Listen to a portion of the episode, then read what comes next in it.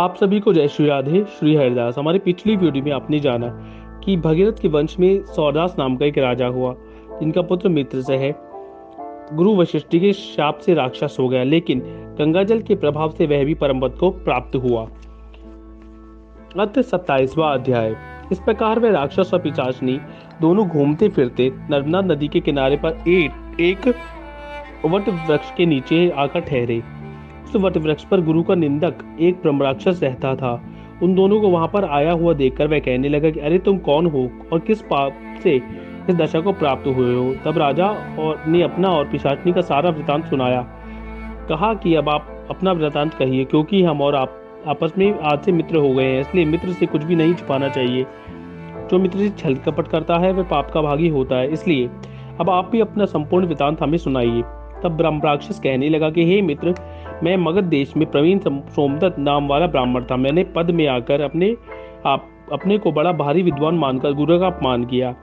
इसी पाप के कारण मैं इस दशा को प्राप्त हुआ हूँ। मैंने इस योनि में आकर भूख से दुखित हो अनेक ब्राह्मण खा डाले हैं। गुरु के अपमान के कारण ब्रह्म राक्षस की योनि प्राप्त होती है। यह मैंने भरी प्रकार जान लिया है। तब कलमाशपाद ने पूछा कि, हे मित्र, गुरु की कोटे में कौन कौन आते हैं? यह सुन सोमदत्त ने कहा, वेदों को पढ़ाने वाला, सुनाने वाला नीति शास्त्र तथा वेदों की व्याख्या करने वाला, वेदों के संदेह को दूर करने वाला भय से रक्षा करने वाला, अन्नदाता, शिक्षा देने वाला, बुरु कर, बुरे कर्मों से रोकने वाला, शवसुर, मामा, पिता, ज्येष्ठ भ्राता, यानी बड़ा भाई गर्भ से मरण पर्यंत संस्कार कराने वाला तथा राजा, इन सबकी गुरु संज्ञा है, अतएव इन सबकी वंदना करनी चाहिए। तब पुनः कलमाशपात पूछने लगा कि तुमने अनेक गुरु कहे। इनमें से कोई बड़ा भी है या सब बराबर है? सोमदत्त कहने लगा कि, हे मित्र, यद्यपि हम राक्षस हैं, साथ ही भूख और प्यास से दुखित भी है, मगर गुरु महिमा का वर्णन करने से निश्चय ही कल्याण होता है।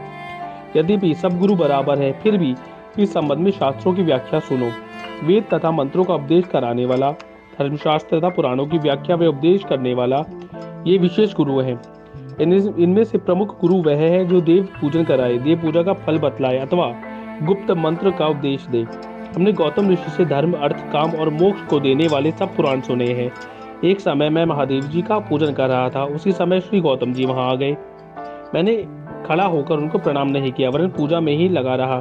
तब महादेव जी ने हमको गुरु का अपमान करने के दोष में ब्रह्म राक्षस बना दिया। उसी पाप के कारण मेरा अंत कर्ण जला जाता है। न जाने दुख से कब मुक्ति मिलेगी। सूर्य जी कहते हैं, हे ऋषियों इस प्रकार गुरु महिमा का वर्णन करने से सबके पाप नष्ट हो जाते हैं। इतने में उन्होंने दूर से आते हुए गर्भ मुनि को देखा।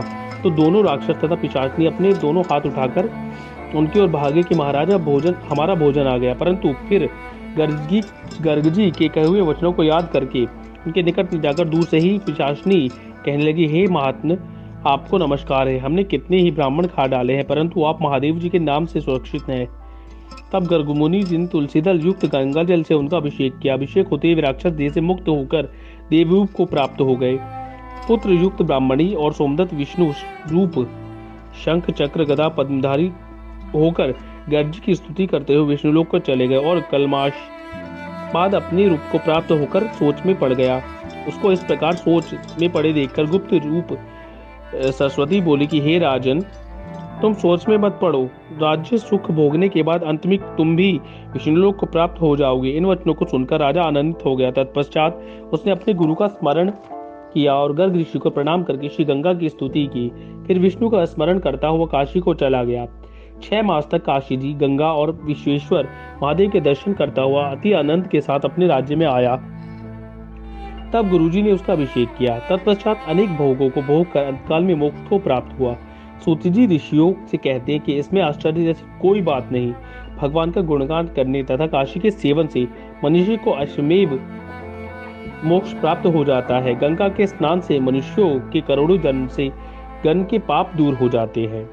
आशा करता हूँ आपको ये वीडियो अच्छा लगा। तो चैनल को लाइक करें, वीडियो को लाइक करें, चैनल को सब्सक्राइब करें, शेयर करें और अपने सुझाव में कमेंट देना, द्वारा देना ना भूलें। तो मिलते हैं अपने अगले यानी अट्ठाईसवें अध्याय में। तब तक के लिए जय श्री राधे श्री हरिदास।